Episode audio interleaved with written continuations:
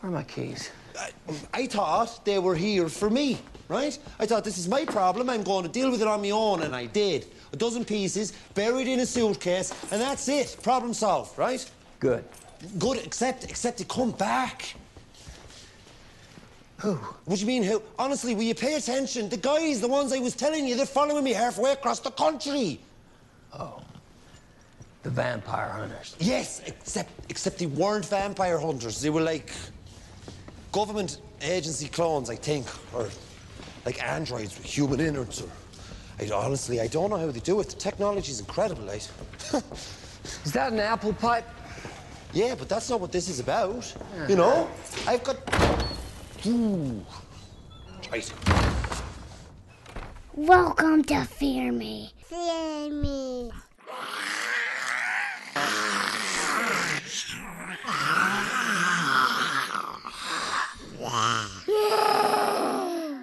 You see me. Welcome to Fear Me Podcast, episode 36, discussing episode 3 of Preacher. This one is called Monster Swamp. And this episode for Fear Me, we are missing Kim. It's a Kim free episode. I know. This is Stuart. And Scott. And uh, we're going to go ahead and delve into uh, what you drinking, Scott. Oh, I am drinking um, a beer called Space Dust from, uh, I think it's uh, Elysian Brewery in Seattle. Um, Okay. That we got from our buddies over at Growler Time in uh, Tucker. Um, when I went down to visit you this weekend, by the way, I went down to visit Stuart this weekend and we drank beers and talked about shows. Um, And didn't record anything. and didn't record anything, but it was brilliant. Yeah, but you were able to make it over to the Growler time for the Yes. first time. Exactly. and and we were able to pick up a, a, a little um, uh, something to, to taste on for your for our episode this this week. So Exactly. Exactly. So space dust, how it. how apropos with our um, uh, our monster voice in Jesse. Yeah, it's absolutely. It's a it's a good beer. It's a, it's got quite some pop. Um, Yeah. But uh, it's very uh, very drinkable uh, IPA. It's very nice. When you say pop, what do you mean? Oh, it's got pop. It's strong. Strong. Yep. yeah, okay. Which you gave me one. We had a little trade. So I took Mm-hmm. Scott over to Growler time, and then he uh, he left off a few libations for myself to try out here. So I'm I'm partaking of Noda's Par Four, um, which actually is very sweet, and that one is actually very grapefruity. I think, Right. but it's good. It's really good. yeah, not too bad. So so again, Noda from North Davidson in Charlotte yep. and uh, yeah, it's it's a good one. And thankfully, it's only four percent versus your nine percent space dust. What? What are you talking about? What? Yep. Good stuff. So tonight, tonight we are going to try to do this show without our backbone. I know it's kind of like um, things that are sugar free. Mm-hmm. Without Kim, it's probably just not going to taste as good. No, But we just don't have a safety net. no, we're going to try and carry the torch here. This is a high wire act in a lot of danger. Yeah, but at least we had a lot. We have a lot to work with with the show. Yes. Yes. Absolutely. So, so what do you think? Seriously? Uh, on, on the show in general. Yeah, yeah. Ah, I I tell you what, I thought it was I thought it was another fun episode.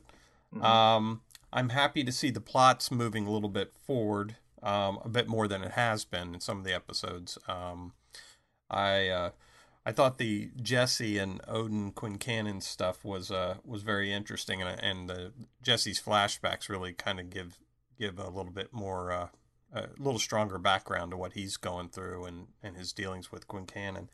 Right. Um, and I love the fact that they're bringing Tulip and Cassidy stories together. I mean, that pair will be fun. That's true. Yeah, actually, I didn't even I didn't make note of that. Uh, but yeah, they do. Um, they do kind of with with them going to the hospital and stuff. Mm-hmm. I you know I I like this one too. Um, I agree with you. Uh, I think kind of summing it all up with you know we're, we're getting a lot bit a lot more on Odin and seeing how untouchable he is in this place of Annville.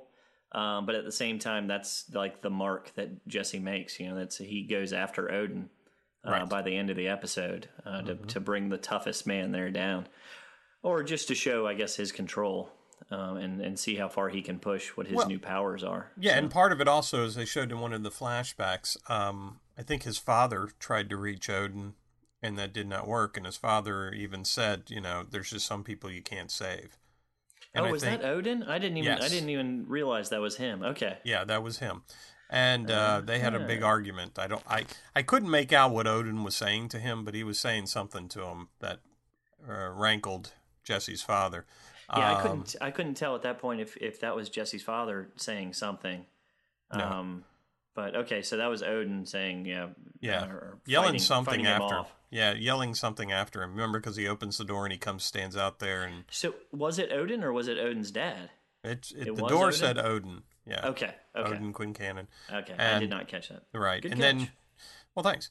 And um I'm sure Jesse has taken it on as a challenge, but you, because you could Right. see when his father said there's some people you can't save, he kind of looked at him like, "Are you sure?" You know, that doesn't sound right to me. Right. Um so that's where that's where we're finding that uh, Jesse is going after Odin, and I think you're right. I think Jesse considers Odin to be the top dog. If I can bring him into the fold, I can bring the rest of them into the fold. Right. I mean, he's he's going for that something special to to fill the Mm-hmm. church, and if you can take the untouchable man in the society and and say he's going to follow me, everybody else is going to kind of fall in line. Right. So Yep. But eventually he did have to use the monster voice to get him to do it. But yeah, he was fighting it though. Mm-hmm. But we can we can get into that a little bit more. I think um, you know here we go. We we ended last episode with um, the sheriff Root, and he is warning his son Eugene. You know, don't go see that girl. And he's saying, you know, monster. You know, it's a monster swamp out there. yep. And I think um, you know we get kind of dropped into truly a very eerie uh, scene at the start with um, which I didn't catch again. I didn't catch at the very start with the bus going by. I saw it after um, the mascot went by, but they they drop you in and you see the school bus, which is um, the um, the pedophile guy. What's Yeah. his name? Uh oh god, what is his name? Um, starts with an L or something. Anyways, um, so anyways, he's he's on the prowl at night, and then you see the mask Linus, yeah, and then you see um, that's right, Linus, Mm-hmm. and then you see uh, the mascot, which I thought was weird. I didn't get that part, and then Right. you see like some guy laying on the ground, and then you see the bus again, and then all of a sudden, you know, we're in this pursuit of um, these scantily clad women running running away from uh, rednecks that are hunting them. Right. Exactly. Yeah, and I mean I thought at first, you know, immediately I thought they were running away from the school bus. Right. because you even saw the school bus patrolling in the background again. But uh, yeah, the guy passed out on the ground. That was pretty interesting. yeah. and the and it looked like the uh, the mascot was slinking home, trying to avoid getting beat up. Yeah, it was just it was almost kind of like um you know hidden chaos everywhere. Right. Like Well- not none of it was related, but it was it was totally like what the sheriff was describing. I mean, oh it's yeah, like, yeah. It you was know, just it's- creepiness of that town.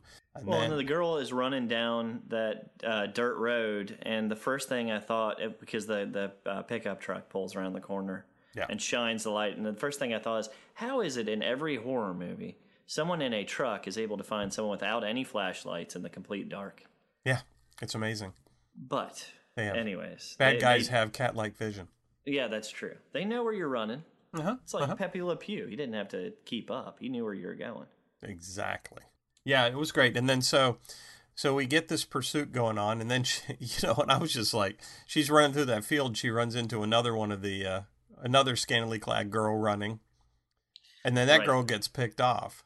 Remember? And and Yes. she drops and then all of a sudden you see these other guys running with their guns across the, Well, the field. well, I think yeah. The surprising thing I think that happened right even before that was that she went down to that sewer grate and there were two girls already yes, hiding right, in right. there. Yeah, exactly. Yeah, and uh, and then she runs off and you see that girl. She looks like she got shot, like Right. you said, and she's like taken out. She keeps running and then she gets in the sights of uh, Clive. Mm-hmm. Yes, and- Clive, another award winner. Um, yes, and he made uh, quite a few. He's been making quite a few appearances. I never thought we'd hear that name again, but he's made a, a few appearances. I think. Clive, Clive is building up with ugly appearances to the point where he's going to get wiped out before too long. But uh, He's he's the ugly guy. And, and you know, in all seriousness, man, do those do those dudes from the uh, Quinn Con- Quincannon uh, meat and power? Did they ever take their uniforms off? I don't know. They're all in their cover, all surrounding around. They're busy, there. man. They're busy. They're going men. straight from work. Got to get over to the whorehouse, That's chasing women out at night. You know, I mean, Yeah. you don't have time to be changing out of your your jumpsuit. No. So so they run this girl down, and uh, um, uh, Clive. Clive, Clive, Clive catches up to her. What was it, Laney or something? Anyway, Lacey. Lacey. Yeah, he, said- yeah, he said Lacey, and he um, Yeah. she said, uh, "All right, you got me, you got me, Clive." Yeah. And he says, I get you every time. And then he shoots her with the paintball. You know, I don't know if you ever played paintball. That hurts. Yeah, she's pissed because she's like, "I Right. told you, you got me," and then all of a sudden, boom, into the hole. And it sounds like mud. I'm thinking like toxic waste or something like that. I don't know Right. that that's what it actually was, but I think you know they don't they make mention of that a little bit later um, when Jesse's talking with Quincannon about the sinkholes. So obviously there's an issue um, Yeah, but about what's going on underground. Right. Quincannon won't talk about it, though. No, But, um, but, but yeah. it relates it relates back to the end of the last episode when you're seeing that uh, off gassing that Right. exhaust pipe yes. that's going underground. I think you're so- right. I think you're right. But, you know, it's it's obviously, um, though, the guys, the, the Quincannon guys that were chasing her did not expect that. No, because they were looking down the hole going, "Oh shit," you know. So that was quite a surprise. yes, So I guess uh, we we go to a one of Jesse's flashbacks, don't we? At that point, he's is that when prepping. he is that when he flashbacks to um oh yeah his dad. Is- well, yeah, and he's, actually prepping the church, right? yeah yeah right right he's getting out the communion wafers and Right. um trying his yeah trying his darndest to get the cork out of the wine bottle which he actually did pretty good yes, he without any like real Didn't spill a leverage. I was I was i- impressed. Yeah. Um, and so yeah, he's setting everything up, and then he's he listens to uh, his dad's sermon. Right. And um and it's a well attended sermon. Yeah, church is full. Um, does seem like the church is in better condition at that point too. So Jesse's dad was bringing him in, that's for sure. right. Um, and Jesse, of course, was a big part of that. But the, yeah, yeah, I don't know. I don't know if there's anything else that we really got out of that, other than that we're just kind of getting a little taste of of you know how he partook in his dad's own sermon and how. how Mm-hmm. Yeah, I think um, it's what- I think invested he was in it when he was a kid. Right. I think least. I think part of what we're looking at also is is what he's expecting also from his church. Yeah, right. You know, he's he's thinking back to his dad and what his dad did, and he's thinking, you know, it, it needs to be back to this again. And then, of course, they're interrupted by Cassidy. Of course, always interrupted by Cassidy, Always. which was a great scene. Yes. yes. because he's it was an awesome scene actually Yeah. because he he's trying to explain listen there's these two guys and uh, i killed them off they came back and jesse's not even listening he's No. like got something else on his mind which he's he's going over to see his assistant i guess right, and Emily. so yeah yeah he's like so where are my keys he's like you're not even listening exactly. but- you but need to be as- listening to me. but he's he's he's totally putting him off because you know he keeps pointing out things Right. Well, Cassidy's Cassidy's explanation for some of his stuff is just bizarre. Yeah, 'Cause he's, like, uh, yeah. So you got a uh, apple pipe there? And he's like, yeah, but that's not the point, man. but he says stuff like, you know, he's like, uh, well, who are these guys? And he goes, well, they're from the government and they're clones and something else is going on and the technology's fantastic. I don't know if you've ever noticed, you know. And So Jesse's just, just like, Yeah. what, what? This guy's an idiot. yeah, so he's trying to convince him of this stuff, but Jesse's just pointing out, listen, you are getting high like all the time. Why am I going to believe you? And that's why Cassidy's like, well, that's not that's not the point. That's not what we're talking about right here. And then like as he's walking out, he gets burnt by the sun, and he's like, oh. Whoa, Shite. wait. that was great because you did see him kind of duke back. I tell you what, that guy's um, now uh, Cassidy is is by far my favorite character on there. Um, Really? I but he know. has he has by far outshone any of these other characters. He's almost making the other characters look a little flat. The guy's so I funny. I, you know, I have to agree. I mean, even uh, like Tulip has some great like one-liners Yes, and stuff, yes. but But man, even like the dialect that's that's going along with the preacher, I'm almost thinking, yeah, come on, man, you got to build him up a little bit more. Yeah. yeah. Um, Yeah, so let's- especially during uh, during some of these flatter moments, um, Mm-hmm. And and so yeah, Cassidy goes and throws on his um, sunscreen, which is his uh, uh, poncho and his um, Coolie hat, hat. his- yeah, His his- coolie hat. his coolie hat and runs out there and he's continuing to he's continuing to try and explain to him that you know they're coming after whatever's inside him Right. and um, which then I think Jesse was like, "So what were you smoking?" and he said he he said, "Oh, um, attic insulation." But Yeah, that's right. not to the point. Again, that's not the point. well, I don't, yeah, you know, and I, all you could think about is, you know, if a guy like that, if he if he was a real guy around me, I would be like hanging with him all the time, just to hear him talk. I mean, you know, and the funny thing is, is I think I read somewhere someone was saying that um, that he's the one who should be subtitled, not not Eugene, because you can absolutely understand most of what Gene's saying, but you only get about two thirds of what uh, Cassidy's saying. That's a good point. Because I mean, I, I, it's later in the show, but he says something uh, to Tulip, which is a pivotal moment or something like that. And I have, I've listened to it probably five times. I still have no idea what he just said. Well, he he has so much uh, inflection in Yes. his voice, but then drops out like completely. Yeah. and just kind of like uh, under his breath all of a sudden. So it's like constant up and down, up and down of, Yes. of what he's saying, Of the Irish lilt, which is kind of like um, the sound right? that I produce out of this. yeah, exactly. but it's also, you know, I mean, with him too, it's the physical part too. I mean, a little bit later on, we have a scene with him and um, uh, DeBlanc and Fiore, the the guys from Heaven, Yes. where he's interviewing them to find out about what their plan is.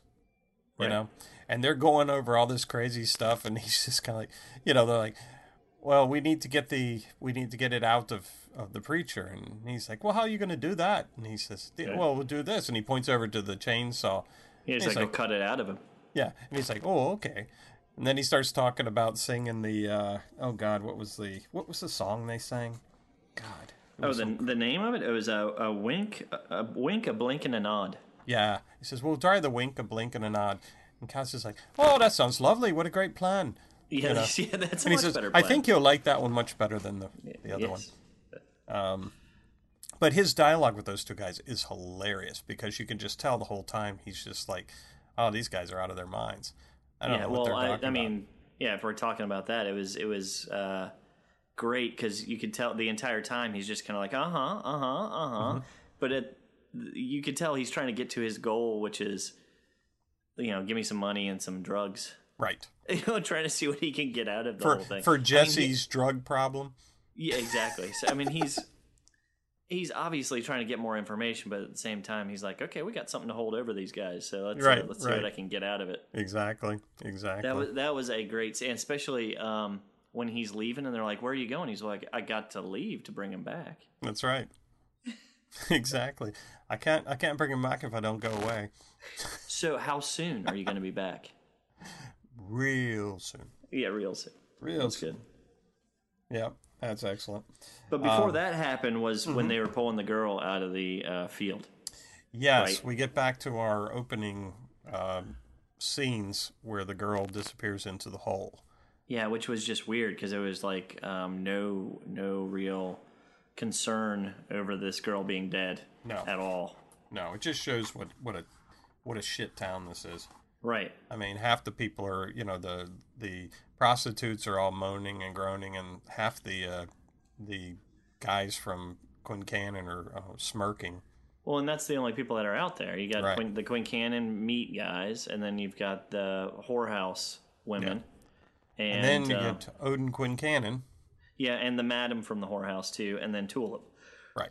which I guess Tulip lives at the whorehouse. Right, right. But I thought it was interesting. The um, Odin Quincannon's entrance at that point was actually really very interesting. The way he uh, he has that assistant come in with the microphone, and, and she puts the box down for him to stand up on to talk. Which she's also surprised because, or he's surprised because he said, "So where's Donnie?" Because Donnie would normally be doing Right, that, right. and he called in sick. Yeah, Donnie's scared shitless because of what the preacher did to him. Right. So, um, but I, I- you know, but I love the way it was. He was just kind of like, well, there's some lessons to be learned here, Yep. very matter of factly. And then he's, and then you could see he was going to say something, and he was like, nah, screw it. well, the, yeah, the lessons to be learned though were I think were the the best part Right. because it was like you guys need to watch your what did he say? He said you need to watch your watch, calm down when you're running around at night. Yeah, no, you're playing yeah, or something. Yeah, you gotta you gotta watch your crazy play out here, and then uh, women, if you're gonna be out here, then um, you need to be watching where you walk. Right. Right. Those are the lessons. And then it was like you just handed the mic off. Yeah, it was yeah. like right. Then he oh. left. okay, and then, and the sheriff had no problem with that at all. No. so I think it it set it up perfectly. I mean, this guy, you know, no one's messing with him, and then he he goes on to explain it later on when he's talking to Jesse. But at that But the point, sheriff's just know- like, okay, show's over. right. He's like, They- you heard the man. And then they show that you know, and then it was just, it was awful the way you know they showed, or you could hear them spraying off her body while it was hanging from the chains, Yeah. like a side of beef. Well, and Tulip goes up to um, the madam again. I don't Yes. know her her name, but uh, walks up to her and says, "Well, is, that, is this is it okay with everybody that this is happening?" Right. And she said, "What do you expect? It's Chinatown." right, which I have no idea what that meant. Did you? I have no idea. No, I was hoping you had something for me there. I'm sorry, I, I failed you. Um, I, mean, was- is she talking about it being like it's like the red light district I guess kind of thing? I guess. I don't know. I mean, I wrote it down too, is with the question marks. Like, you know, what exactly does that mean? Hmm. Um, That's the only thing I can think is that you know what do you expect? I mean, you know these you know these people are already written off anyways. You know, as far as the the women in the whorehouse. yeah. Um, but yeah, it was just kind of a, a messed up scene. Well, I think it. I think it. It just really shows you what a screwed up town that is. Yeah, I mean, it really did. I mean, I think it. You know, I think it was there to to show you that these people are pretty damned as it is.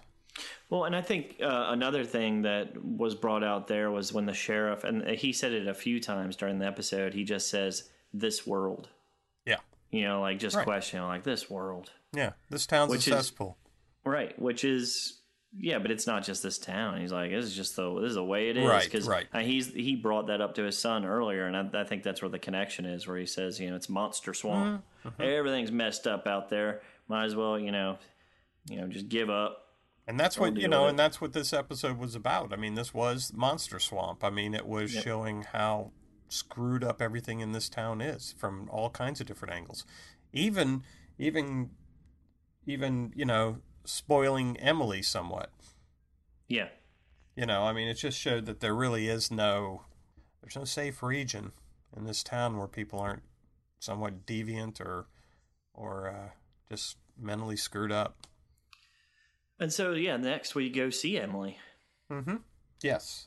which Um, was great because when he when Jesse comes to the front door and the little boy answers, he's like, "Where's your mom?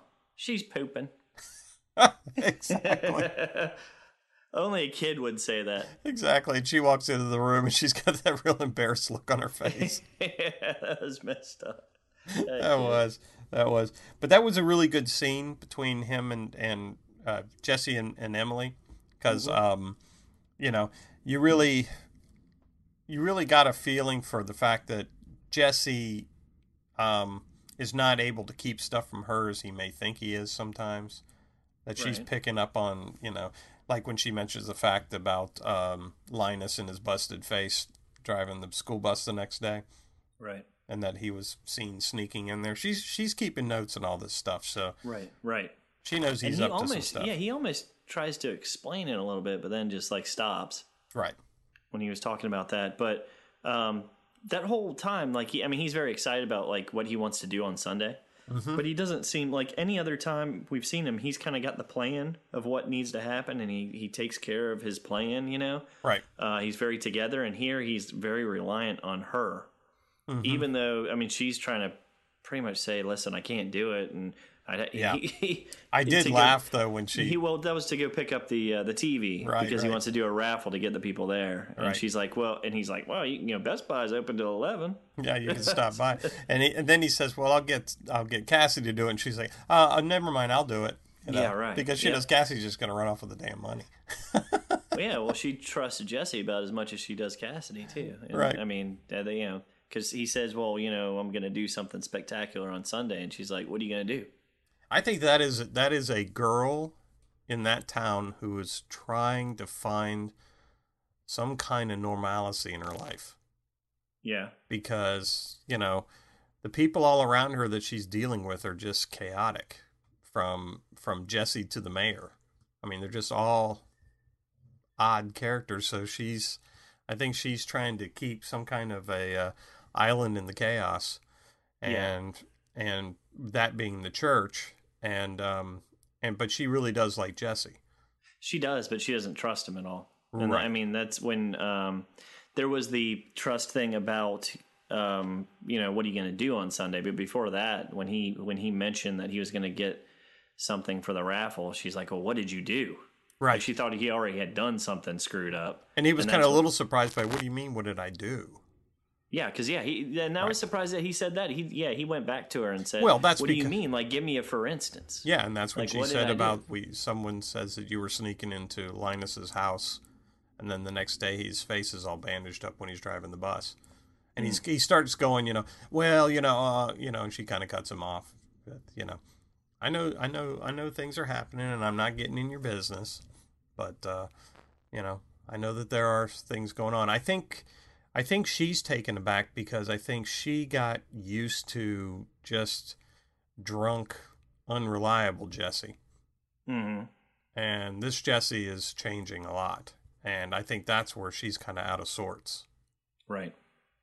Um, She wants to trust him, but she can't almost- totally. right. I almost wonder if she just really, part of her um, liking a Jesse before was maybe she just felt sorry for him.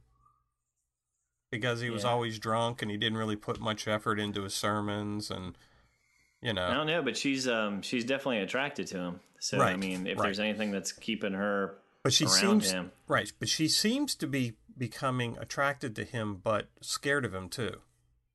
well, I think she's always been scared of him in some way. You think? I thought she Yeah, just 'cause felt just sorry for him. Well, I think she just felt sorry for him before. But you may be right. You may be right. But she's definitely, uh, she's definitely. I think you know what, Stu. I think part of what it was is I think before that he was pretty predictable. Yeah, He was just going to let you down. he's always just going to screw up. yeah.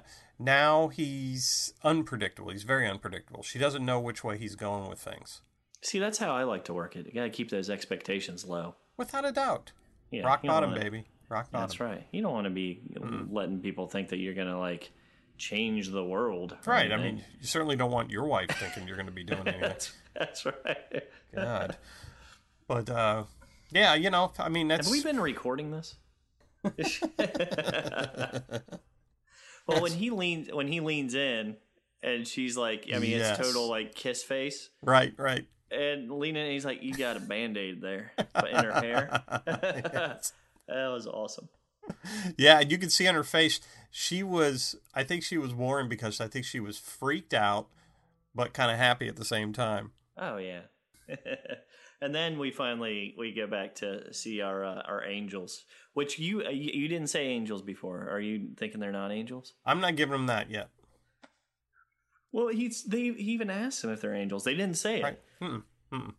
No, But they he say said they're that you're from not heaven. the ones that he said you're not the ones in charge, and they start, and that's when um, not Fiore. What's the other guy's name? DeBlanc. DeBlanc. Said he starts laughing a lot, hmm like uncomfortably laughing a lot. Right. like no, no, no, no, no. We No. are not in charge. no, no. So we No. learned a good other other than the discussion Mhm. that they had with uh, Cassidy. We learn a good bit about them, though. Oh yeah, they're definitely rogue. They've gone rogue. They're. yeah, they've gone rogue, and, and, and DeBlanc, go ahead.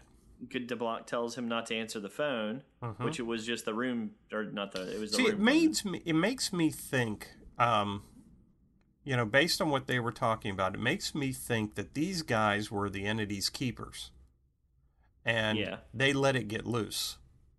but Okay, they so haven't- not necessarily angels, but they were supposed to be in charge of this thing, and they screwed Yeah. up. They screwed up, and they didn't. They haven't let anybody know that this thing is loose, and they're trying to ra- ring it in there before, who you know, heaven, I guess, whatever. My guess Um, is it's brain dead Fiore let him out. That's very true.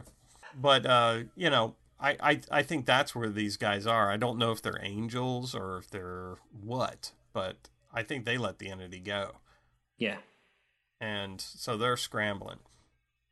And for that reason, they uh, you know they have a phone where they can they can phone a friend to get some help, but they don't want to do that because they don't want to alert. Well, Fiore does. He he goes reach it, but I think DeBlanc is a little bit the brighter of the 2 and uh, and he's kind of like, you know we can't with you. yeah we can't call you know we can't Right. call Because they don't know, they don't even know we're down here. They didn't get Right. permission to be there in the first place. So right and you can see him kind of uh, kind of Fiore just kind of stagger back and think about it a little bit, and then he's like, "I'm hungry."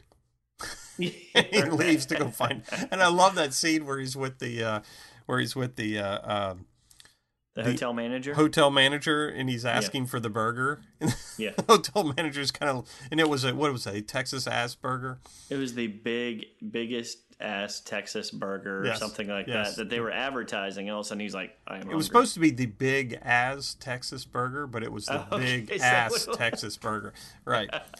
So he Is that says, what it was? I didn't yeah. catch on. I thought. "Yeah, I, I read the ass. label, you know." Uh, that's great. And, and so he's saying to the manager, "Can I get a big ass table or Texas burger?"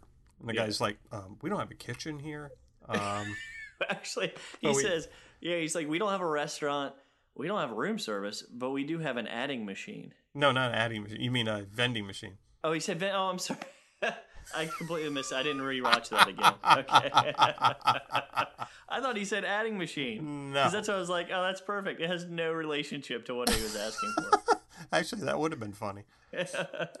no, and that's when you see that's when you see the next scene of uh, Fiore standing there looking at the vending machine, yeah. trying to figure out what he's going to do there.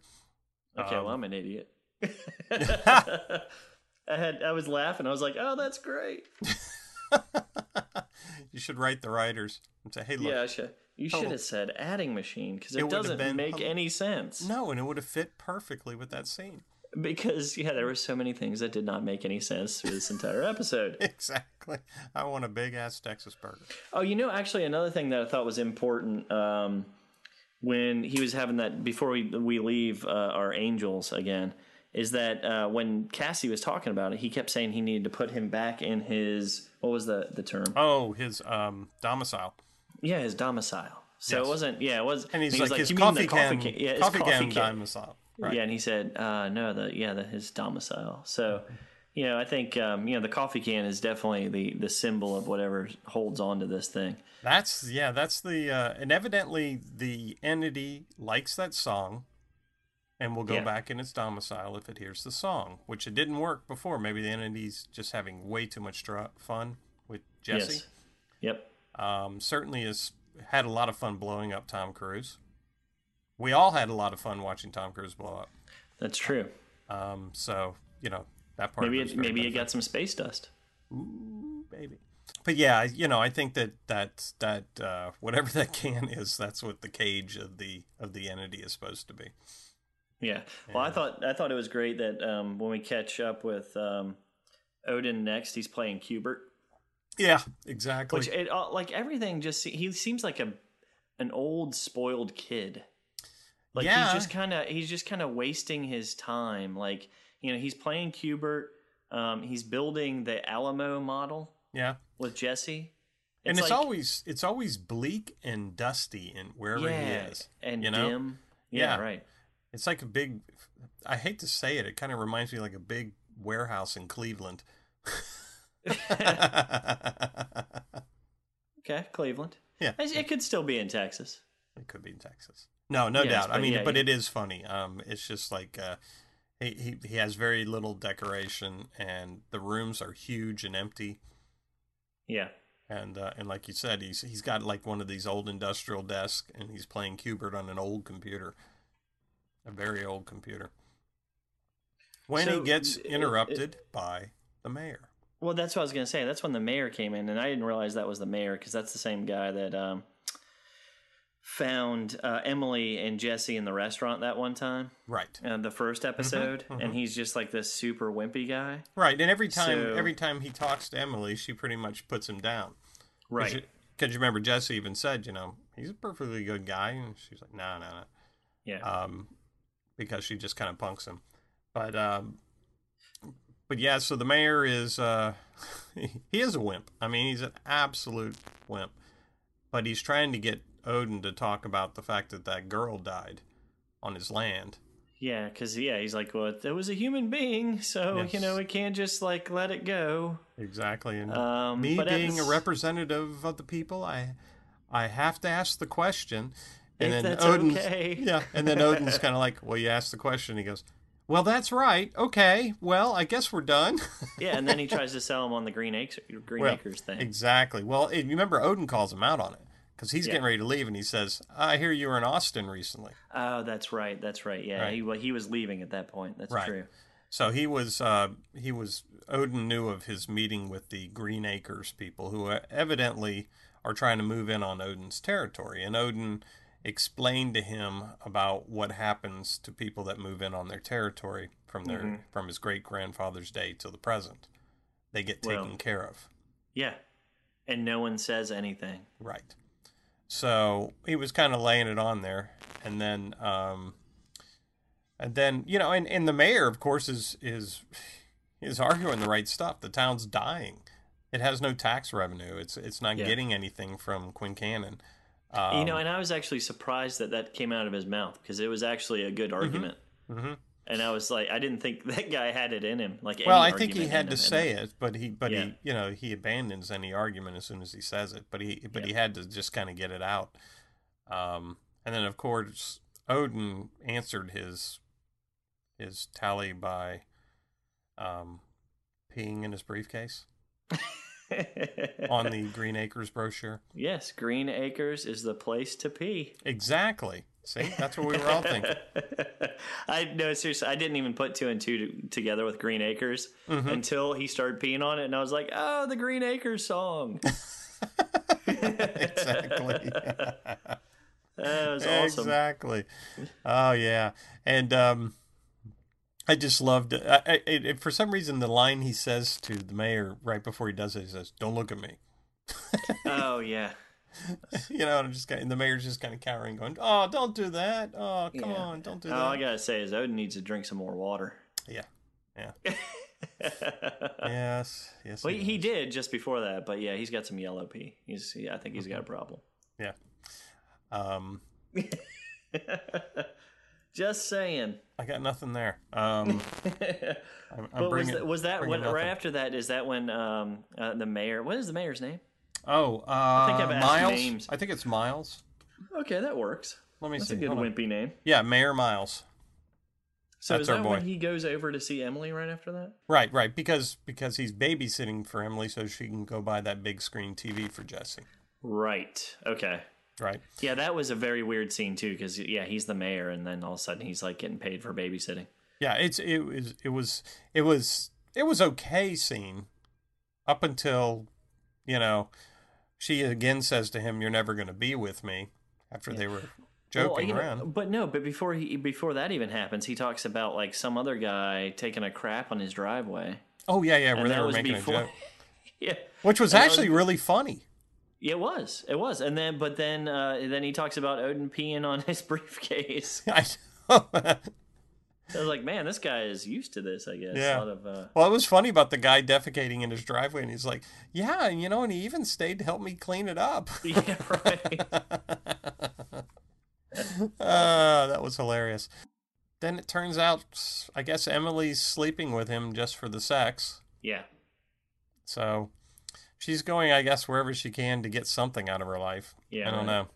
Um, that was a very awkward scene for me. I was just kind of like, really? Yeah, know. it was an awkward scene, but yeah, I mean the whole. I mean, you gotta think like, yeah, this this the whole show is full of awkward scenes.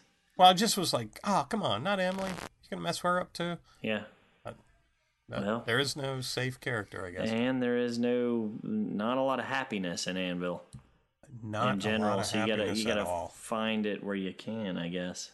Yes, exactly. And and you know, Miles is not a bad guy. He's just No, the epitome of a wimp. right. Well, and there's he I think there's a lot of people that are kind of knocked down in this whole society too. I mean, you look at Yes. Donnie. Donnie is Oh, a tough ass guy who is beaten. What? No, okay. Let me get back to this because our guy Clive was he the one that Donnie slammed his face into the steering wheel? Yes. Okay, for Uh-huh. picking the pen up in the Yes. episodes a couple back. Yep. Okay, because he was helping out when when Donnie had the broken Mm-hmm. arm and stuff. So yeah, but Donnie him, himself is a weak person. Um, right, without a doubt. But yeah, Donnie's lashing out because of his his weakness. Yep. And I think you're probably looking at the same thing with this other guy too. I mean, you know, they're they're I think they're all doing it. Yeah. You know, I think they're all just lashing out at each other because they're powerless to, you know, this miserable life that they're stuck in. Right. Yeah. It's just it's everybody's just full of anger at what they don't have or what's taken. Oh, I would have if I lived in that town, I would have shot myself long ago. Well, you had Eugene. I would have taken 15 of them with me too. then you would Um, be an arse face. yeah, how Unfortunately. about that? That man's got that boy's got a arse for a face. But speaking of Clive, then we then Tulip is going to uh, pay back Clive because actually that was Mm-hmm. when uh, we went back to the whorehouse and Yeah, Tulip. Tulip. We get to we get some dialogue between Tulip and uh, Mosey. Mosey. Mosey. That's right. Mosey. Okay. yeah, because Mosey's the the head of the play, the whorehouse, Mm-hmm. and um, and it turns out that Tulip's mother was one of the whores, hmm but Tulip wasn't. Right. She just grew up around it. She just grew up around it, right? Um, and she was obviously angry a lot. Yes. Which is why, yeah, Mosey sends everybody upstairs, like, oh, okay, everybody gets because of, you know, the loss of. That was Right. messed up in itself. because one of the whores dies because they were chasing her to hunt her. Yes. She's like, oh, a free hour on the house. And all the guys are like, yeah. so messed up. and so they all go upstairs and she starts hearing the music and, and other things happening and, Right. and sex and stuff. And she just loses she gets it. pissed off. Yeah. She just gets pissed off. and throws Cassidy out a window.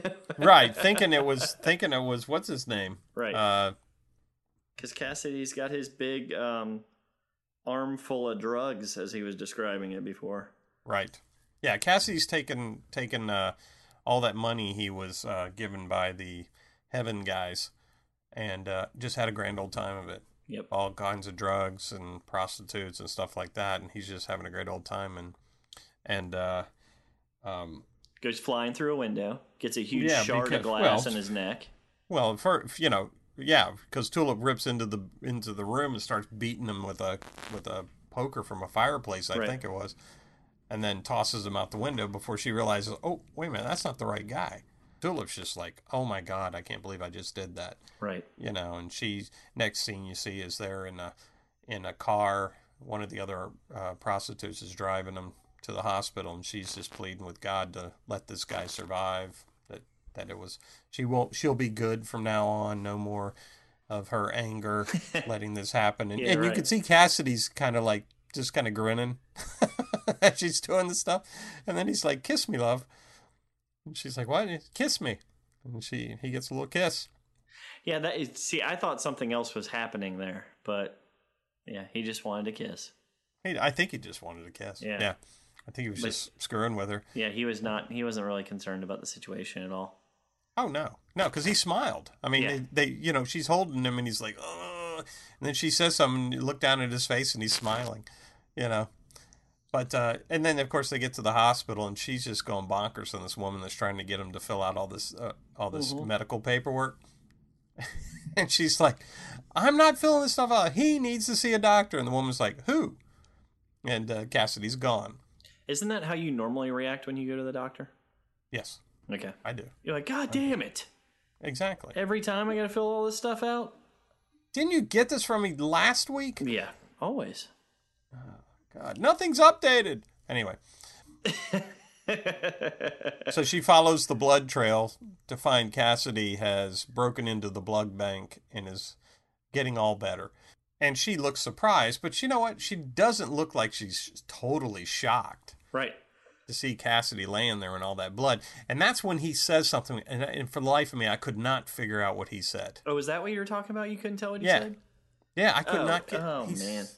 He's laying on the ground with the blood all over him, and he says something to her, and I could not figure out what the hell it was. I kept listening to it.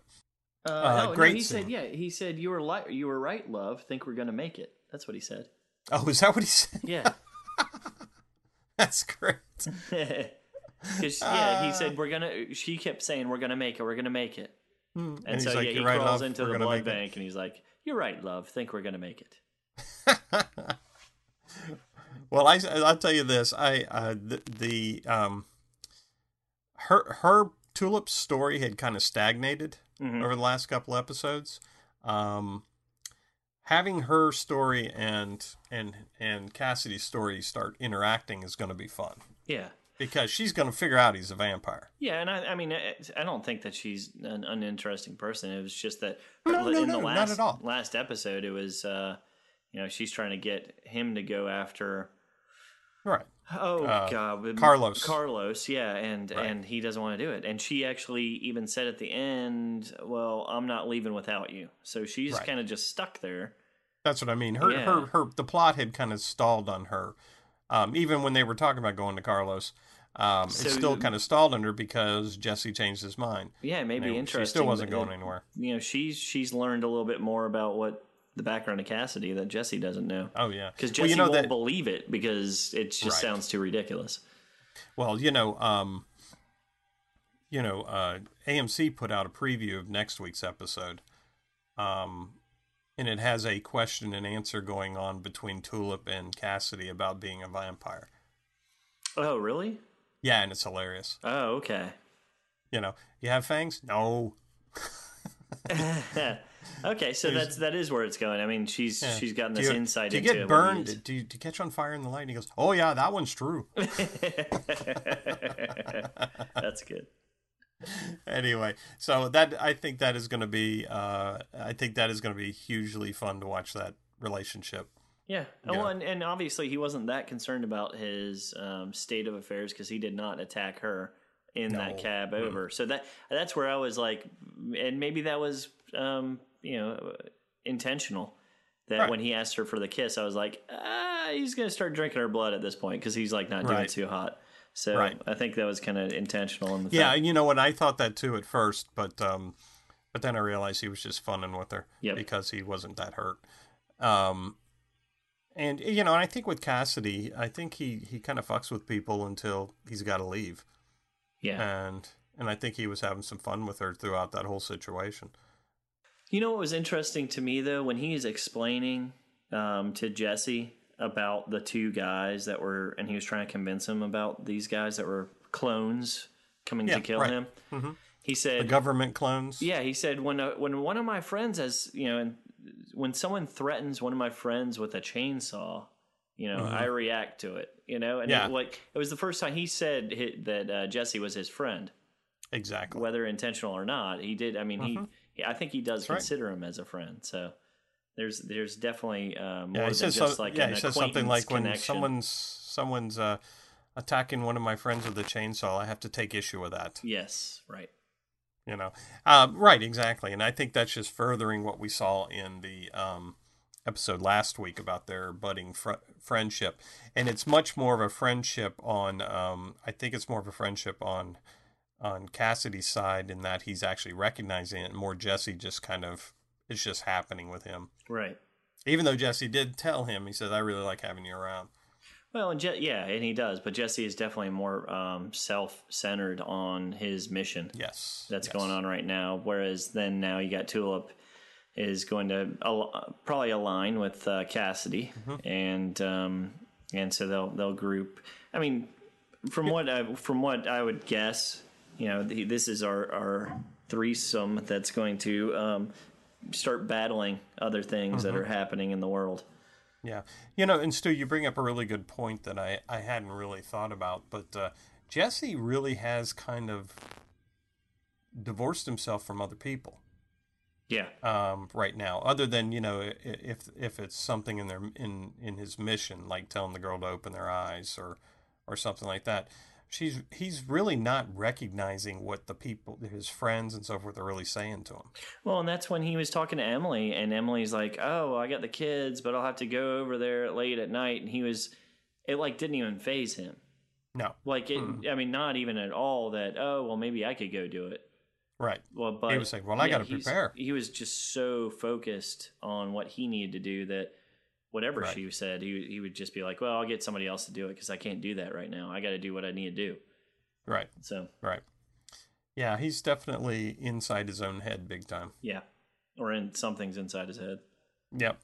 And and the other ones are watching it thinking, "Hmm, what's going on here?" Cuz you know, even Cassidy I think is really starting to get uncomfortable with how Well, yeah, the comment that he said, he's like, "Are you even paying attention to me?" Right. he's Exactly. like, "Are Yeah. you hearing me?" And and you know Tulip is. She's just about as frustrated with him and, and Emily is too actually. Yeah. You know, they're all frustrated with him because they don't know what the hell is going on with this guy. Right. Even though he's told them Yeah. in a lot of respects, you know, he's told them he's changed and he's seeing things differently and all this kind of stuff and they're all kind of like, "What the hell's going on with Jesse for God's sakes?" Custer's out of control. yes, he is. Mm-hmm. Custer was out of control, wasn't he? Yes, he was. So so back to back to when um, Jesse is with his dad and he goes to see, as you said, Odin, who is in the in that room, and Jesse has to sit outside in the chair Right. and steals that ashtray. Right. Um, was there any significance to stealing the ashtray? I, you know, it's it's odd. I don't know. It's almost like he grabbed a souvenir. I really wasn't. Maybe you know what it was, Stu. Maybe it was the beginning of his life of crime. Well, I think it in a way I'm kind of thinking so because he said right he was kind of fiddling with it in his pocket Mm-hmm. and that was when his dad said some people you just can't save. Right, right, right. and exactly. then he was playing with the ashtray in his pocket at that moment. So That's true. That's, that's they were in the truck. yeah. I was Yeah. pulling away that he kind of realized, well, you know, even when he was a kid, that uh, maybe there's something bad in me. Well, we definitely got a feeling that um, that his father's interaction with Odin was the main driving force for him trying to get Odin in, involved. Um, Yeah. Because I mean, then it switches right to um, the scene with him and Odin working on the Alamo model, Yeah. which I was kind of like that. Kind of blew my mind. I was like, "Whoa, Yeah, did that was. come- Yeah, did I miss something?" Yeah, right. Like how how did that even happen? That those two Right. met up all of a sudden? Because Right. you wouldn't think that the two of them in the room would would even be happening. But it was a great dialogue, and It uh, was, and they were actually very comfortable with each other. And I think that was the other Exactly. thing that was surprising. and Odin was just kind of, you know, um, Odin never got mad. He just kind of was like, no, no, Right. that's not right. No. And- which is kind of the way he was when he was talking about talking to um, Miles. Right. You know, when he was like, Mm-hmm. "Yeah, you know, when they tried to tell my dad not to do something, when they tried to tell my grandfather not to do something, well, Mhm. you know, nothing But happened." you could, you, but you could, but there was a lot of menace in what he said to Miles. There was a lot of menace yeah, in what he said to Donnie um, when he, you know, when he said that thing in about a way, though, in a way, when you go back and look at the t- the part where he told him to take the tray away, he was just like, Yeah. "Just take my tray away." Yeah, but it, but he but you could tell he he thought about it and and Well, he was think he fucking, just- fucking I- with Danny. Yeah, I mean Donnie. I think He he, was- just naturally has like menace. like I that, think that, that actor. two- I, I I understand what you're saying. It's, it, it was it was on a different level when he was talking to Jesse. I, I agree with that, but I just thought that the the scene with Donnie, he Uh, you know Donnie was offering to to go to the Green Acres and and do something about it and you know beat these guys up or whatever like that, and instead he completely emasculated him. And it was Yeah. like a, it was like you know he t- he made a conscious effort to to rip him, and then yeah, but then I don't. of course but there rips was him like no, there was like no. He never he never raised his voice. He was always very No. calm about it, and but he paused and really Yeah. thought about it. yep. That's what I mean. That's the menace I'm talking about, Okay. not the not the anger. But Well, there's just that- definitely a lot of pauses in what he when he's when he's talking in general, but, But he didn't have he didn't have that same menace when he was talking to Jesse over the models. no because He's just disagreement. Yeah, and Jesse. Well, that's probably because Jesse was right. Mhm. Because because he was ta- they were arguing about where uh, Bowie was Right. when the Alamo got taken over, and he was like, "Wasn't he in the supply? He was in the uh, he was in the barracks. Yeah, in the barracks." And he's like, And Odin was kinda like, um, uh, yeah, because you're he was right. Mm-hmm. telling Bowie where to get or telling Jesse where to put Bowie. Right. So, Right. Yeah, and um, yeah, exactly. But I think inventor also of the Bowie knife, by the way. which is a big ass knife. Um, Yes. but also uh, I thought his you know, I love the line when he says, um, "I don't tell you how I make my meat. You don't tell me about your magician in the sky." That yeah, that was actually awesome. Yeah, Yep. great line. Because evidently that was the deal. They evidently these guys got together. I mean, because Yeah. it was not it was not unusual, and that that was kind of their deal. We don't talk business here. Well, We- and he, I mean, most, out. yeah, but, but, but and, and you're right uh, from your earliest earlier comment when you were saying that he he had uh, his dad was the one that was in there talking to him because he he kept saying to him, Odin was saying stuff. He was talking about the conversations he and his dad had, Right. and uh, not it almost seemed like they did not have many conversations at all prior to that meeting. Right. So Right. Yeah, and I, and the meeting was all about. Um, we find out later on was probably about Jesse's father's land, yeah, and which which uh, which Jesse uses as a linchpin to get Odin to come to his church. But I will tell you this: I thought the line that was really interesting is um is when Jesse said, "You know, I could make you go," and Yeah. Odin turned to him and he goes, "That wouldn't be very Christian of you, would it?" right. Because yeah, it almost seemed like he What a great comeback! he was trying to. It almost seemed like he was trying to use the monster voice on him at that point. He was going but- to. Yeah, but he hadn't. He hadn't stepped over that line, and Jesse recognized it, and and it actually moved him a little bit, and he's like, "Yeah, you're right." I mean, right. I mean, it was the perfect response, but it was almost mocking, right? Because it was a mocking response because Odin didn't believe. Right, but then he makes the the bet of about the Right. land at that point. Yes. He's like, "All right, Mhm. well, then you come to my service, and I will convince you." Exactly. So that was a, I thought that was a really interesting scene. I thought the dialogue was really cool. Uh, I loved it that he said, uh, you know, he said to Odin when he was, you know, talking about, well, you know, you're you're getting older now, aren't you worried about dying? And and Jesse started talking about, you know, damnation. And he said, you know, what if there's fire? And Odin comes back with, what if there's ice? Yeah, right. You know, so forth. In, in essence, staying to Jesse. You don't know Hey, what man, the hell it is. Yeah, there's all kinds of opportunities out here. We do not know what's we're going to be finding when we go. But then when Jesse uh, was like, look the other way and started peeing all over his model, the Alamo, I was like, all right, that's just messed up. yeah. Okay. Um, Are but you anyway, ready yeah, to take a break? I am about ready to take a break. Okay, Good point. I think we should take a break and then uh, we can come back and talk about the church service a little bit. Sounds good. See you guys in a couple minutes. Adios. Adios.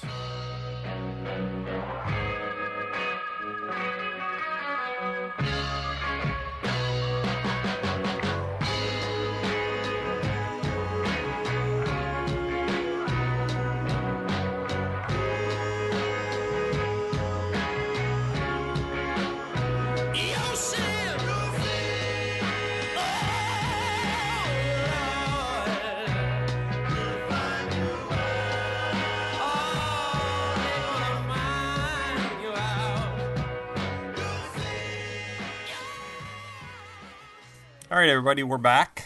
Um, Stuart's had his bathroom break. He's very happy now. Um, Thank God. Thank God. We just wanted to mention we heard that the people at AMC are actually putting out their own podcast about Preacher, and it's called Preacher Insider Podcast. Um, we're kind of excited about hearing what they've got going on. Um, Stu, you, I think you have some more information about it. Yeah, they've got a, a few episodes out right now, and I know you can find it on iTunes. So if you go to iTunes to listen to our podcast, if you have time, you can go over and listen to theirs as well. But it's actually um, it is produced uh, or it's put together by assistant editor Will Blank, Matt Smith, and Monica Daniel, and they're going to host a weekly conversation with uh, the cast and crew of AMC's um, original series Preacher. So they they've got some connections with um, you know some of the the background people for that that are putting the whole series together, which should be uh, pretty interesting. And um, I, I think some of the background they they had sent us a clip uh, to feature, so we'll play that in a second. But um, just a little background on on their clip. Uh, the assistant editors Will Blank and Monica Daniel uh, were discussing Preachers episode 100 and 101 in their first uh, first airing uh, with showrunner Sam Catlin and executive producer Evan Goldberg. and it was produced by Rebecca Mul- Mullen and Vivian Cannon. Um, and then they had uh, the sound was mixed by Brandon Griffith. Sounds. Let's give it a listen. Um, the cowboy is a fan favorite, and anyone who's read the comic uh, should know who he is pretty quick. And if they don't, they You're not a fan kill of the themselves in disgrace because you're not a real fan. So you can neither confirm nor deny anything. I can't say anything except it's exactly what you think it is, if you know what it is. But if you don't know what it is, You don't need to know. If you don't know, you'll find out. You'll figure it out.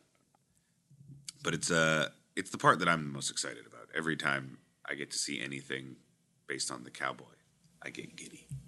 And is it a uh, a one to one with the comic, or are we going new directions with it, or It's it's In some ways, it's it th- th- that story is in many ways the most similar yeah. from Garth's comic. It's just it's sort of uh how do I say it? It's sort of the context of of the story is different. It it actually sort of will resonate in a different way by the time it's over. And We'll see. It'll have everything to do, even though it takes place in 1881. You'll see by the end of the season that it has everything to do with Jesse.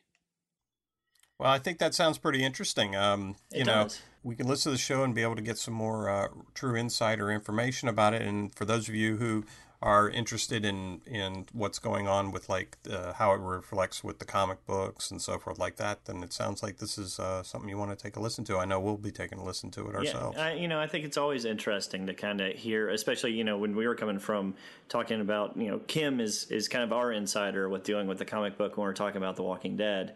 Um, so yeah, it's it's nice to get that perspective of kind of the translation between uh, you know what was originally envisioned with the comic book and how they actually get it uh, you know up onto the the big screen or the big TV screen, I guess. Yeah, exactly. And actually, I, I could tell you folks, uh, Stu and I, this weekend, we went to a bookstore and actually picked up one of the Preacher comics for the first time. Just kind of flipped through it to see what the characters were like. Man, they nailed Cassidy. Yeah, I did have to tackle Scott though. Yeah, yeah. I was like, put it yeah, down, don't look at it, Scott. Yeah, I, I, I had a little problem with that, but uh, he, he brought me back to reality. Nope, we're Oh, gonna it's go with the tempting. show. It is too tempting It is too tempting because you want to see, and there's so Mm-hmm. much. Like I- like I think I mentioned in our last broadcast that um, you just do a quick search for preacher, like through Google on the images of the covers, and it's like Yeah. ah, it's like it's it, there's so much out there, other characters, and and I think we're just scratching the surface of uh, the craziness and weirdness of this storyline, and it's very exciting in that way. Yeah, and I it's huge, evidently. We, you know, for us, we're we're we're our philosophy is that we're going to come at this strictly from the TV so, show side of things. Um, Yep. And you know, we want to give our, you know, give our review and our reflections based on what we're seeing on TV. Doesn't mean we we don't want to know anything about the comics and so forth like that. We prefer to wait a little while though before we get that information. Yeah, well, it helps us with our analyzing it, I guess. In a Yeah, way. we're breaking down the TV show at this Yeah, we're point. getting super nerdy that way. Yes, which which uh, and we love the TV show, so Which- that's why we feel good. good yeah, about it. yeah, and uh, I think it's worth the wait. And Uh-huh. uh, speaking of worth the wait, uh, we can talk about what happens in this whole sermon now. Yes, yes, very pivotal scene at the end of the at the end of the show where Jesse actually has his first sermon with the whole town in in in tow. Yeah, so everybody shows up to this, and uh, I have to say he was in pretty much in control the entire time, and he was his Mm-hmm. speech was awesome. Oh yeah, I mean his, his the shock factor with the speech was great. I mean, he pretty much told them that uh, the world has turned to shit, Yep. and it's their fault. Went around, you each and every one of you, it's your fault. You've, you know, there's wars out there, there's hatred, there's apathy, so forth. It's because you're not, you're not close with God anymore. You've gotten away from God, and called them all out on it. And the one he called out the most was Odin Quincannon. yeah. He put Odin square under the microscope. he is almost putting it on himself, right? To to then bring these people out of of what's happened as well. Oh, he's he's telling him he's the one who will bring them out. yeah. So I mean, he's Exactly. taking That's responsibility of our whole monster swamp of people that have shown up at this service that you know he's uh he's going to save them all and yeah odin is the worst Yes. Yeah, and so exactly. He says, I'm going to save every one of you one at a time. And he says, and I'm going to start with him. And he goes to Odin. And and he pretty much challenges Odin. And he's, you know, he talks about the fact that Odin was in the church and so forth. Now he's not. And Odin's just kind of looking at him like, eh, whatever. And then, uh, and he's like, will you serve God? And Quincannon just kind of looks at him and says, mm, no. yeah right and he's like, "Will you serve God?" And Quincannon's like, "I heard you the first time. No." And then he's and then Quincannon gets kind of pissed off and gets up to leave, and and Jesse looks at him one more time, puts his hand on his shoulder, and he says, "Serve God," in the mm-hmm. monster voice. And all of a sudden, Odin kind of stiffened up, and he was like, "Of course." and when he said that i was the only thing i could think of was what does that mean he's going to do I don't know. I don't know. Did he open a whole new can of worms with this one? right so we'll see Yeah, we'll see. What's Odin's interpretation of serving God? I, I don't. I, what could the interpretation be? Wow, I don't know. You know, it could go any number of ways. He could run his business into the ground. He could challenge his his gang of wild workers to get their shit together, Huh? That's true. Or he could just come as and become a huge supporter of the of the town and of the church. You know, turn over a new leaf. I don't know. It's going to be very interesting. It did seem like they. I think they had the clips after the show ended. Yes. And uh, it, it looked like surprisingly that he was actually kind of turning over the new leaf, like you're saying. Right. So- Exactly. Yeah, I'm leaning more towards that. He's gonna all of a sudden find himself doing it. Now, what what what I'll be interested in seeing is if at some point he can figure out that he's been manipulated into Yep. it. I don't know. You know, maybe these people after a while can break of Jesse's hold, and and if that's the case, then huh, I'd hate to be Jesse. Right. Um, well, I wonder about Odin though. I mean, whether he's as intelligent as we're giving him credit for. No, I think he is. I just don't think he. ca- I don't think he really cares. Yeah. What people think or about people. I think he is. I think he's in, I think he's a very intelligent person. And he recognizes his power, and because he recognizes his power, he doesn't really give a damn what you think. Right. Which is why he was explaining it when he was talking about how when um, no one ever challenged his father or grandfather or great grandfather. I mean, he's Because- he's he's pretty much saying they were not challenged and they got away with it, and no one ever said another word because that's what he's going to do. Mm-hmm. Right. They Okay. took care of things. Yeah. That's all they kept saying is they took care of it. And which means, you know, some people probably disappeared. Um, but yeah, I, I no, I think I think Odin's a pretty pretty pretty smart guy. Okay. Um, we'll see. Mm-hmm. I mean, Yeah. I agree with you. I agree with you, but I'm almost wondering if there's kind of a spin on his character just because. I mean, the guy's sitting around playing Q*bert and playing with models and stuff. I mean, Mm-hmm. again, it seems almost like, and when he's repeating that stuff to him, it could be that he's just, it could be that he is trying to uh, convince Miles that he just made a bad decision and even confronting him on stuff. Or it Mm-hmm. could be that he's trying to convince himself of uh, what he's allowed to get away with because he's just kind of simple minded in a way. And I agree with you. I'm just saying that I mean, Mm-hmm. it, it just seems like there could be a little bit of a spin on it. I don't know because Right, no, and you may be right. People don't really need to be that intelligent in this community to have control. Right. But I think it's almost I think I think those scenes to me anyway uh, symbolize more his complete control to the effect that he's almost bored with things.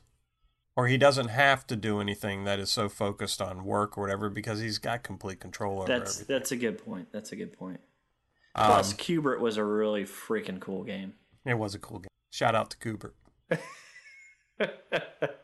Stanley Kubrick.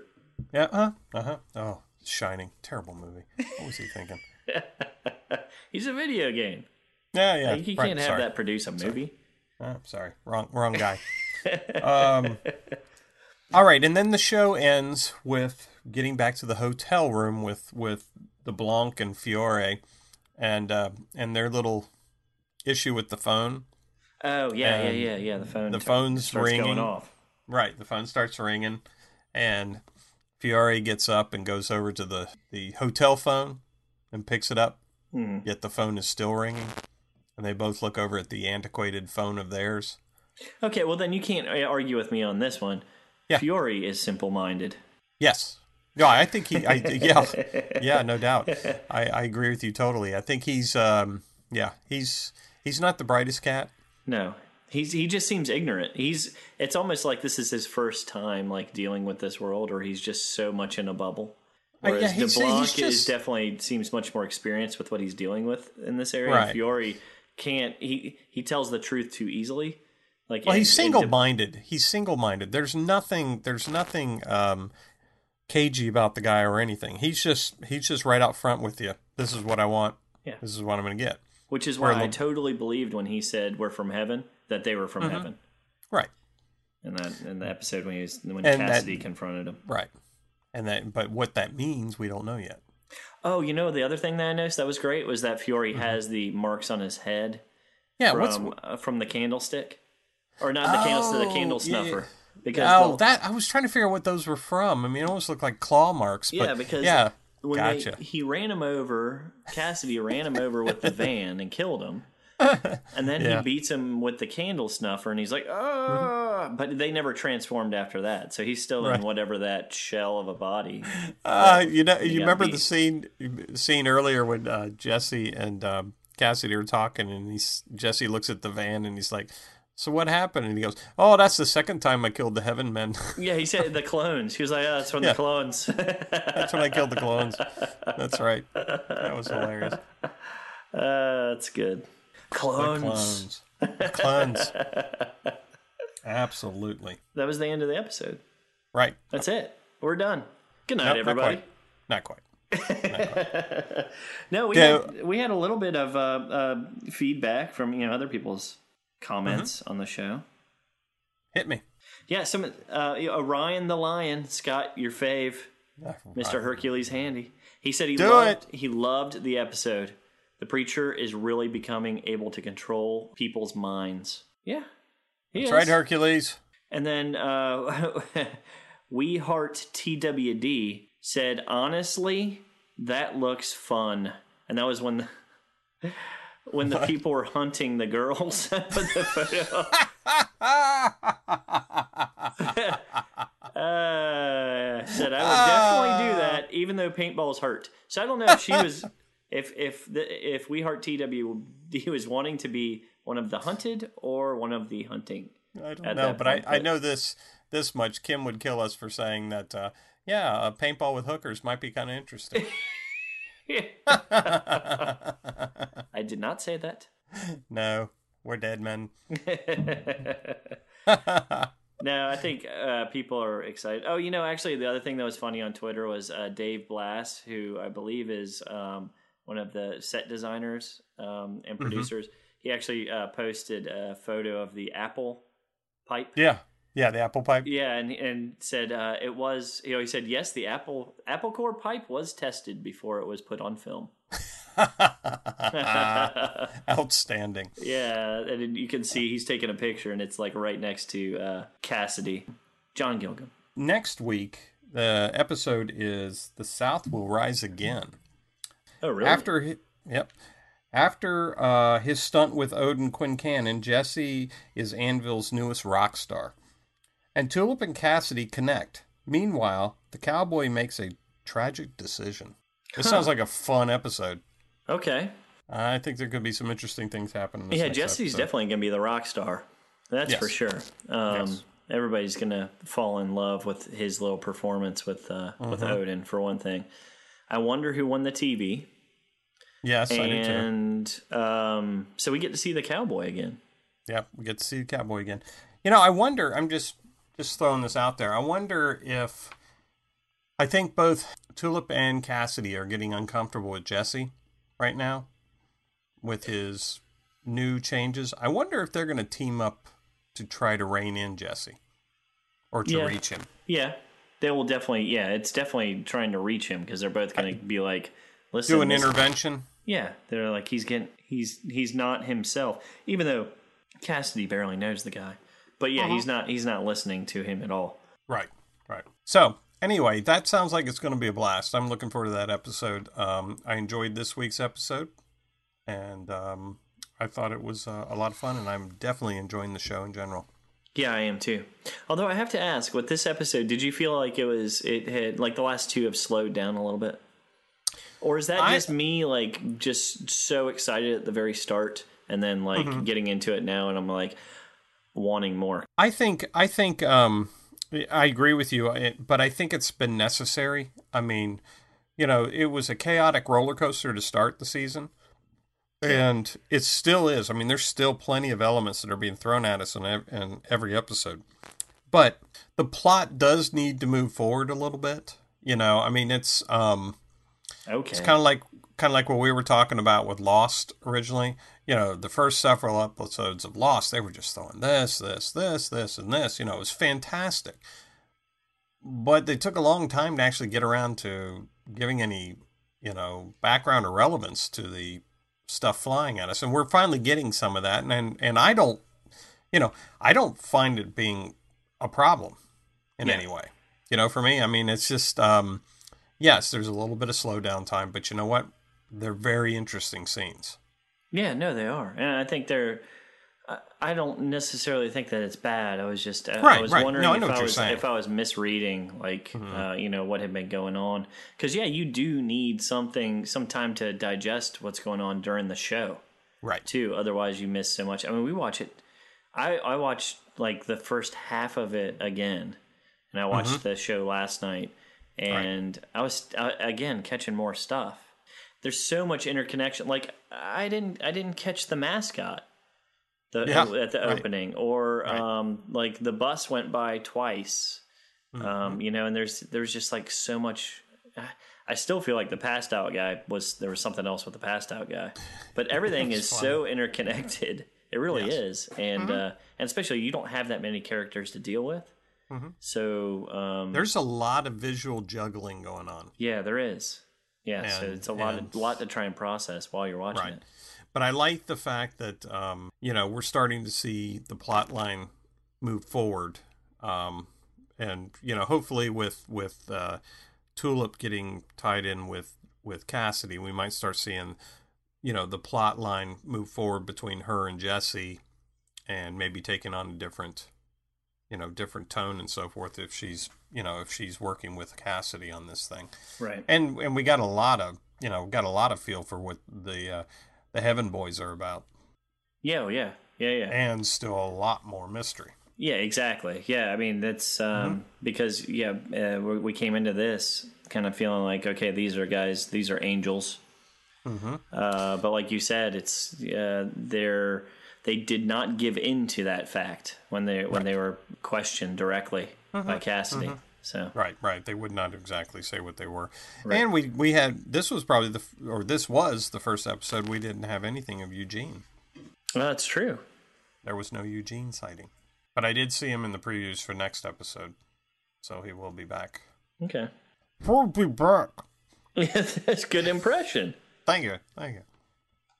I don't know. Anyway. I've heard anybody try to um, do impression of Eugene, but that's okay. That was a good I, one. I really don't ever want to try it again. It hurt. um. So Anyway, I think, uh, Stu, I think we've covered it, my friend. are you serious? Yeah, we we, actually did. We Kim did this here. without Kim. I don't know how. Kim's going to come back and rip us on it. Um, I have no doubt, and she will rightfully rip us on it. Mm-hmm. Um, we may even have to implant her voice in it later on, just for austerity. I, Um, I agree with you, Scott. I'll, maybe I can go through and just like make some clips of her voice and just kind of put them in there. so um, yeah, I think that is uh, that's it I for the show.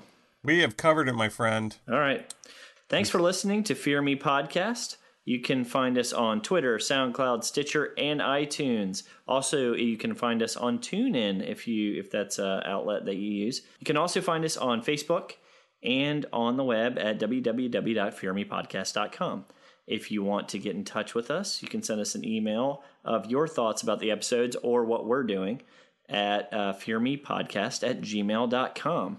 We'll be back next week, uh, as Scott was saying, to review episode four of The Preacher. And thank you for listening so much. Yeah, thanks everybody, and please write in. Let us know your thoughts. We would love to share them on the air and uh, make you part of our little community. Take care, everybody. Good night. Good night, everybody. When he